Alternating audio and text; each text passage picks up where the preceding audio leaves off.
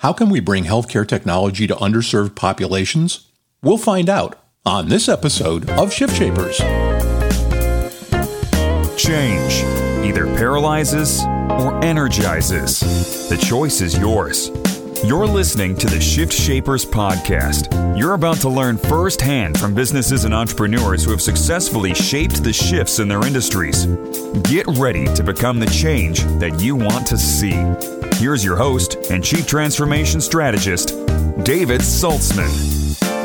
This episode of Shift Shapers is brought to you by Major League Mindset, dedicated to helping you play bigger. Do you want to become the authority in your market? Would you like to prospect less and sell more? How can you create those long lasting relationships with clients who don't change advisors every year? We've been there and done that, and we can help you do that too. Click on our Major League Mindset logo on the ShiftShapersOnline.com website for more details about our next Pitching from the Stage program that will help you become the advisor you know you can be. A couple of months ago, I was in Savannah doing a speaking engagement, and I ran into today's guest, Kornelius Bankston, and we got to chatting a little bit. And I was fascinated by the work that he and his firm TechPlug are doing, and more importantly, the places and the populations with whom they're doing the work. And I thought it'd be a great conversation to have on the podcast. And so we welcome Kornelius. Thanks for being here today. Thanks for having me. It's a pleasure to be here. So let's level set, Kornelius. What is TechPlug? And maybe more importantly, why is TechPlug? Sure. TechPlug is an innovation firm, and we were founded under this idea that everyone should have health care, and technology should not be a barrier of entry right? So we understand that there are populations here in the US that can't afford a $1,000 phone. And the way that this tech revolution is occurring within health, you need access to some type of innovation, some type of tech, and understand it. And we understand that this population really kind of have issues with getting the connectivity or getting the device. And so we work with emerging companies to address those concerns within the underserved and marginalized communities so that we can close this gap as it relates to healthcare access to underserved and marginalized communities. Okay, so again, in the, in the interest of level setting, let's define underserved and marginalized communities. Sure. Um, so when you look at the federal poverty level, this can be black and brown people. It can be individuals that are low income, and low income is defined here in the U.S. individuals that make 150% less than the poverty, the federal poverty line. So those are individuals, one person making probably $12,000 a year, a family of two making $14,000 a year. So these are individuals that have some challenges as it relates to generating income. It's also a geographical problem, isn't it? Yeah. So when you think through geographical in the sense of this impacts urban and rural populations. When you look within urban centers, there are individuals that are making, you know, money within, you know, their household income is within that range. When you look in rural populations, individuals are still, you know, struggling to pay their bills as well or trying to survive.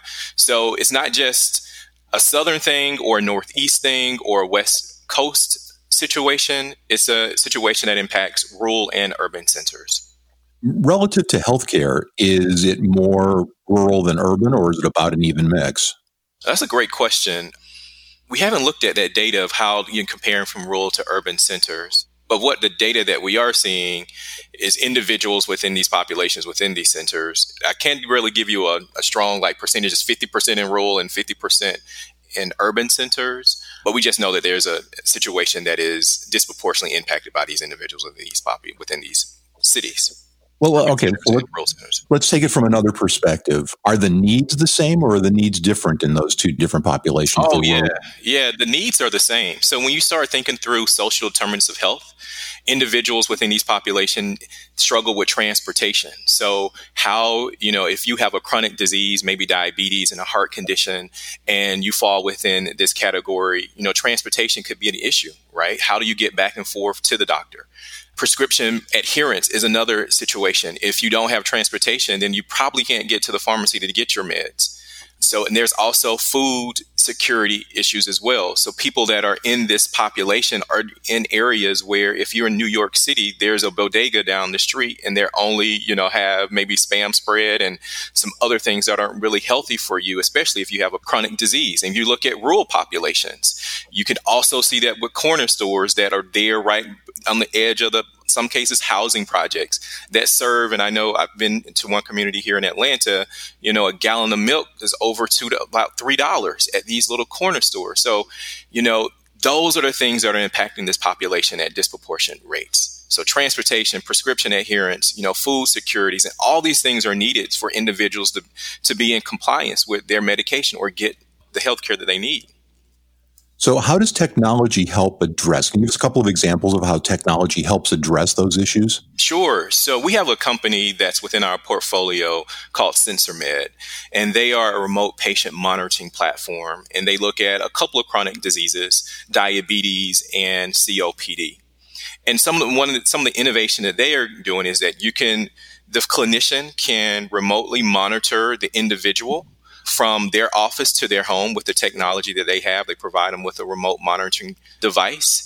And also on their platform, they have the ability to help the client or the patient get access to transportation, to identify, you know, healthy food options within their community. So that's one example of a company that are, has technology that's addressing some of these social determinants of health within this population. So, how do you go about assessing communities and their needs? Obviously, there's that income floor that you talked about. Are there other criteria that that you guys look at when you decide to target a particular community or find solutions or build solutions? Sure, that's a great, great question. I can lean on what we did back in July in New Orleans. So, in New Orleans, they are disproportionately impacted by chronic diseases, diabetes, heart disease, and the list goes on um, late stage cancer diagnosis. So we partnered with the City of New Orleans Department of Health. And so they were able to, you know, give us more information around what are some of the things that that population is dealing with. And so we went into the community, hosted an event called Beyond the Divide, which was an opportunity to bring in health or innovative companies that could localize their innovation to meet the needs of that population. So back to your original question, how do we identify? So we look at centers that are just disproportionately impacted by health. So the next city that we're looking at is Detroit. And how do we how did Detroit rise to the top? Well, we looked at the data that the Department of Health put out. So they are disproportionately impacted by diabetes. Their obesity rate is above the norm for the state as it relates to white populations. Their infancy mortality rate is extremely high. So we actually go into a city and we look at their health department data to see what are some of the problems or obstacles and challenges that these populations are um, facing. Now, do you look for firms in those areas to partner with, or, or, how do how do the mechanics work? Sure. So, you know, it's you know we are located here in Atlanta, Georgia. So, you know, doing work in New Orleans can be a challenge. So, we partner with the city of New Orleans. So we reach out to, uh, you know, they will be our conduit into the city and its resources because they have a mission at the end of the day, right? In order to keep their citizens healthy, get them the resources they need to stay healthy. So we identify an ambassador in the city, and typically it's the Department of Health to partner with to bring these innovative solutions to the community. And now, a word from our sponsor. Let's get serious.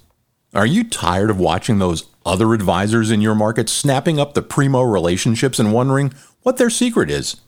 Well, time to get your bubble burst. There is no secret. What do they know that you need to know? They know how to create engagement, relationships, and authority, and now you can too. Our Pitching from the Stage course has already helped advisors learn how to hone their messaging in a way that resonates with the clients they want, and we can help you do that too. Keith took the class and said, Thanks and kudos to David and Andy. They've been enormously helpful in steering me in the right direction and providing tips, guidelines, and ideas for public speaking. Carol said, I wanted to get myself more at ease with doing presentations, and this course was a great way to build my confidence. This is definitely a course you want to take. Well, now you can join Keith, Carol, and all the others who've gained the confidence, competence, and course of action they need to become the authority who can pitch to many prospects all at the same time. Our next four week class begins on September 18th, and there's still room for a few more attendees. For more information or to sign up, just click the Major League Mindset logo at shiftshapersonline.com. And now, back to our conversation. So, if you look at early projects, and I know you're not a terribly old firm, but if you look at early projects, are you starting to be able to identify some deltas both in dollars and in health outcomes, or is it too early? Uh, we're still a little early. We're still collecting data around that. We are heading back to New Orleans to do a food hackathon to collect more data, more qualitative and quantitative data around engagement of the population. So it's still a little early for us, but to your point, we are collecting that information. So hopefully, from a year from now, we'll be able to share that information. So does TechPlug, after you get all that information and you analyze it and you find your baselines that you want to work with, does TechPlug ideate solutions or are you looking for solution partners? How does that part of the process work? Sure. Yeah, that's a great question. So once we identify what these needs are, we at TechPlug want to ensure the companies that we're working with are addressing those needs, right? So a lot of people innovate in a vacuum. You know, one of the things that things when you think through Silicon Valley, which is an amazing place, people say they live within a b- bubble and they innovate based on where they sit, right? And that's where we are addressing this unmet need with these health, health challenges in, within underserved and marginalized communities. We go in to understand, truly understand what it is, and then we consult with the innovators that are within our portfolio to help them understand well no this is the challenges that they're facing in New Orleans. This is a challenge that they face in Metro Atlanta as it relates to these chronic diseases and within health systems. And this is what they're seeing in Detroit. Opposed to, you know, developing solutions in a vacuum, we're able to bring real data, real time information, quantitative and qualitative information back to the companies within our portfolio so they can provide the best possible solution to these populations. So, would it be fair to call you guys a specialized tech incubator? Hmm. I never thought about that word, but I guess you could consider us that. Interesting. So that's interesting. Yeah. How did you get involved in, in A, this line of work and B, focusing on these particular communities? Sure. Well, for the last almost, I guess, 20 years, I just, I'll walk you through my, you know, my experience a little bit. Started school and wanted to be a physician, but I realized I was a little too emotional to be a physician. So I think if someone had died on me, I would just die. I could not just handle it emotionally. So I tried to figure out what could I do in this space to help bring about healthy outcomes. So I then started thinking through, you know, I could potentially lead a company in the medical device or health IT space. And so went to school at Morehouse, studied chemistry, went to Emory University, got a graduate degree in biomolecular chemistry with the whole idea of uh, trying to understand how do you build innovative companies within the health space. And then got an opportunity to recruit biotech firms to the state of Georgia. And that was beneficial because it helped me to understand the nuances of how do you grow a company and why they're in particular areas. So I did that for a number of years and then went back to school and got an MBA from Georgia Tech under a track called Management of Technology. So that helps me can help me to understand how do you take, you know, an idea from just concept all the way to market. So went back and did that and then had an opportunity to work for a school of medicine that dealt with or deals with populations of color that are marginalized and underserved. And I led their tech transfer office for a number of years or managed their tech transfer office for a number of years. And that was that was very instrumental because I could then see what clinicians and what p- principal investigators are working on, some of the challenges that they're working on from a medical school perspective. And then how do we sell that and present that out to the world so that one, a company could acquire it, the innovation, or the PI or principal investigator could take that knowledge and build a startup around it. So did that for a number of years and then did some clinical trials, work with them to understand how do this these populations engage with clinical research. So that was very valuable information in kind of developing where I'm to go next. And then went back to economic development, recruiting companies here, and then had an opportunity to, well, here in Atlanta, then had an opportunity to work for a biotech startup out of Silicon Valley, which was very, very interesting and a great opportunity. It was like a crash course, like an MBA crash course that I had because learning how to raise money, what are the challenges, market, product market fit, etc., within the Silicon Valley backdrop. And so all those experiences, if you pull all those together and you have TechPlug. So we look at, you take my experience from economic development, how do you grow a company, right? Why do you attract them to a particular area? Then the clinical research arm, you know, why are patients not engaging with this particular product? What are some of the challenges from a social perspective? And as well as then how do you take an idea from the bench all the way to to its, you know, to being to market or to bedside. This is a concept of bedside to um, to from the bench to the bedside. I'm sorry. And so that's kind of what you get with TechPlug. And so you, you look at my background, it's kind of like stacking bricks, or no, I wouldn't say stacking bricks. Yeah, I like to build. So building building up a nice structure. And that's how we got to where I'm at with TechPlug. On the softer side of, of, of what you guys do, I, I wonder, you know, these communities have oftentimes seen every shiny new toy that somebody wants to talk about for whatever reasons. Do you encounter any skepticism in the in the communities when you go to actually roll out something like a SensorMed or whatever, or do you avoid that by by working through municipalities and having those kinds of local partners? Amazing question because that was one of the things that we had to address in New Orleans. They are very, very protective of their population. They do not want companies coming into their communities to take advantage of the population.